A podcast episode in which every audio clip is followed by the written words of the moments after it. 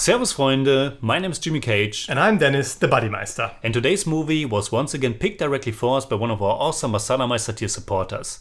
Vijay Akineni has already chosen a lot of modern classics for us in the past, and this time he recommended Deepa Mehta's Elements trilogy to us Fire, Earth, and Water. Of course, we wanted to start with the first one, Fire, but unfortunately we couldn't find it anywhere in decent quality, so we ended up watching the third movie, Water. Which isn't really a problem because it's not like the movies are direct sequels or anything. Water is a 2005 Hindi language drama that was written and directed by Deepa Mehta.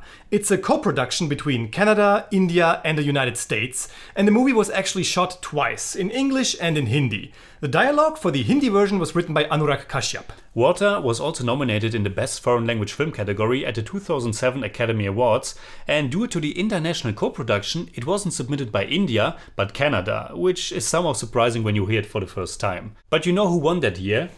Germany with Das Leben der anderen, The Lives of Others. Nice. Well, one thing that's not surprising in the slightest is that Water caused controversy, not only after its release, but also already during its production. Deepa Mehta started shooting by the Ganges River in Varanasi, but angry Hindu mobs consisting of Shiv Sena supporters launched violent protests, demolished the set and the equipment, and threatened the director. So she was forced to shoot the movie in Sri Lanka instead. After the movie's release, members of the Shiv Sena burned the DVDs and warned shopkeepers not to stock it. It's insane. But Mehta kind of already knew what she was going into because after the release of Fire, which tells the story of a lesbian relationship, right wing groups disrupted showings, smashed windows, and burned posters. Set in colonial India against Gandhi's rise of power, Water is the story of 8 year old Chuya, who is widowed and sent to a home to live in penitence.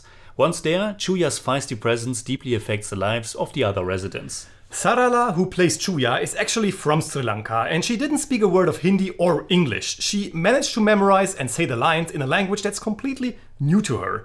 Hindi also wasn't the mother tongue of Lisa Ray, who plays Kalyani. I think the biggest shock, especially for a foreign audience, comes right at the beginning with the basic premise of the film. There are many layers that probably start with alienation and end with contempt and utter frustration. Arranged marriage is something rather strange for a Western audience, but child marriage is something else completely on top of it.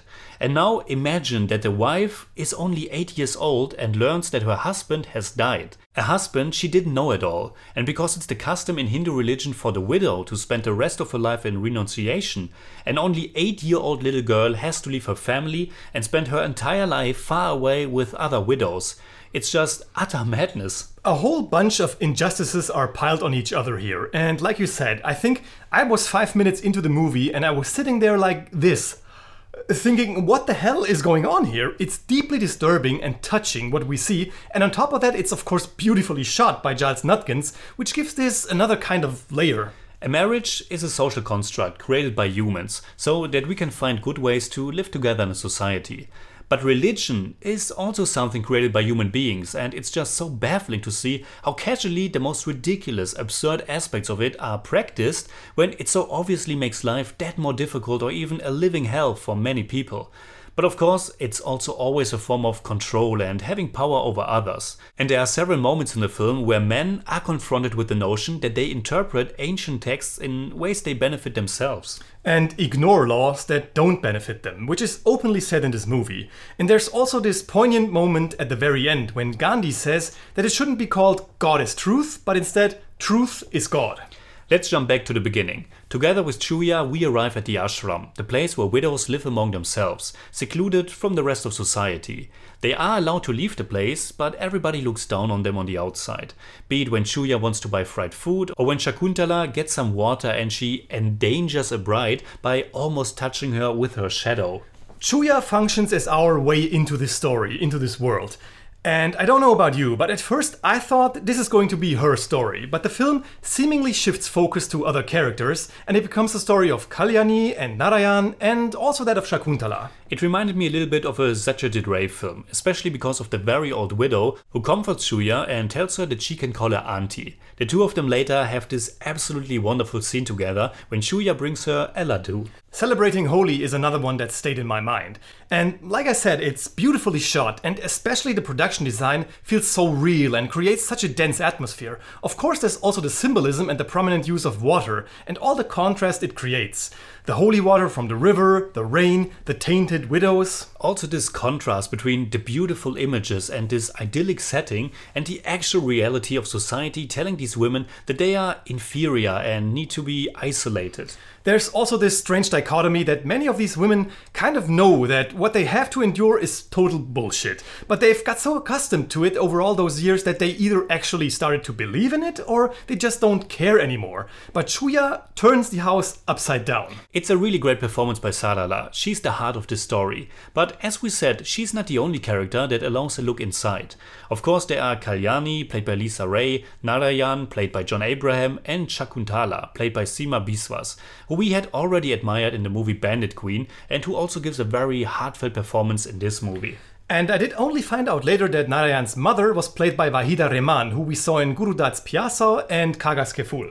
I think Water is a very good movie and of course a very important one because of the issues it addresses. But I also have to be completely honest with you. Despite all of its tragedy, it left me a little bit cold and distanced.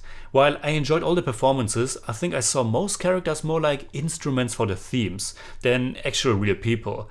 I think I just didn't get enough personality, especially from the love story between Kalyani and Narayan, and because the movie really wants to pinpoint its message down, it also felt a bit too constructed for me, and most of the really bad things happening were kind of obvious because of that. You know, I completely agree. Water is told in a way that's slightly too mainstream. The drama somehow feels artificially induced. You can kind of read the pages of the screenplay by watching the movie. It feels constructed, especially all the aspects with Narayan's father and the prostitution. Maybe it also feels a bit too soft and beautiful for my own taste for this particular subject matter.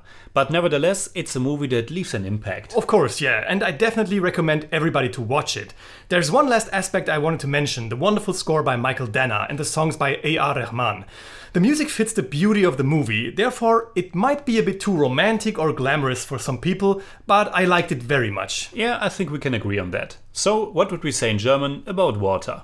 Wasser ist ein ergreifender und wichtiger Film, der eine grauenvolle, wahre Geschichte in wunderschönen Bildern präsentiert. Einzige Wermutstropfen sind die etwas zu konstruierte Dramaturgie und die mitunter fehlende Nähe zu den Charakteren. I give Water 7 out of 10. It's more like 7.4, but I don't do that. For me, it's also 7 out of 10. It's more like 7.3, but I don't do that either. Did you know that Mohandas Karamchand Gandhi and his wife Kasturbai Gokuldas Kapadia were both 13 years old when they married? Didn't know that. Very interesting. So, what are your thoughts about water? Leave a comment. You can hit me up on Twitter, Instagram, Letterboxd, and also on Patreon, simply at the Jimmy Cage. And you can hit me up on Twitter at the Buddymeister. And if you enjoyed this episode, please give us a thumbs up, share, subscribe, whatever you like, and make sure you hit that bell for all we have to tell.